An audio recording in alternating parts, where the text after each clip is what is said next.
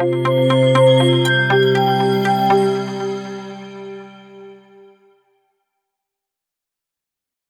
India Executive Briefings, January 2023. Politics and Economy G20 by Adit Jain. Welcome to India. The journey from Bombay's Santa Cruz Airport to its southern tip at Nariman Point is along construction barricades, the site of a coastal road that promises to reduce the travel time to 30 minutes.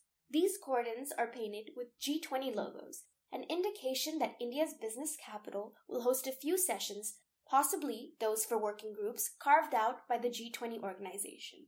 New Delhi will be the proud host for the Leadership Summit later this year. As Prime Minister Narendra Modi assumes the chair of this increasingly important multilateral organization, its prominence has grown as the primary forum for engagement amongst the world's largest economies. These include both advanced nations and emerging markets, accounting for about 80% of global GDP, 75% of international trade, and two thirds of the world's population.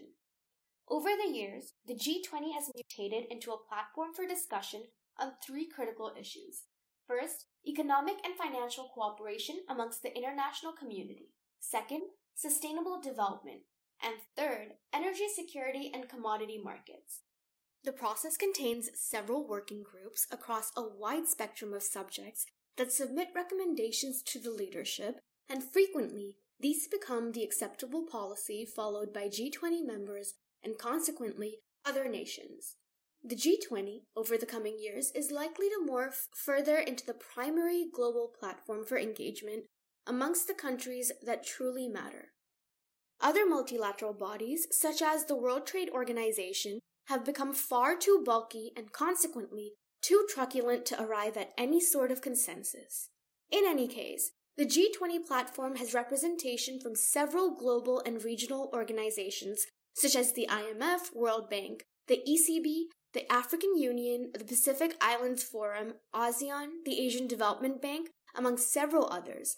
Interestingly, it also includes bodies such as FIFA and the International Olympic Committee. It was abundantly obvious to any delegate that attended the Bali G20 summit a few months ago that there were three individuals that enjoyed the stature of global leaders. These included the presidents of the United States and China, Joe Biden and Xi Jinping, and the Indian Prime Minister Narendra Modi. With India's economy now ranked in the top five, with a purchasing power parity adjusted for GDP measuring 11.6 trillion US dollars, India punches much harder in the global order than it did even five years ago. Going forward, this will strengthen more as the economy gains traction with growth rates around 7% per annum. With a smaller group, the G20, as the discussion platform, India has the ability to influence thinking on a host of issues that it considers relevant to gain multilateral consensus. Its rising market cloud, coupled with a non assertive geopolitical position, makes it an attractive investment destination to diversify and thus untangle global supply chains. Moreover, with China's increasingly belligerent stance on Taiwan and other neighbors, and the risk of escalation leading to conflict, global boardrooms have become cautious about the impact of likely sanctions that may follow a hostile development. India, on the other hand, with its membership of the Quad, becomes the pivotal nation within the Indo Pacific, a region that now dominates the overseas interests of major powers including the United States, Japan, the UK, and France. The G20 and India's role in it adds to this importance. A collateral benefit of the G20 summit later this year would be the sprucing up of India's cities, specifically Delhi and Bombay, but also others that host various working groups. For the Modi administration, it would provide an opportunity to showcase a new and rising India. The government seeks to ensure that it creates a strong impression.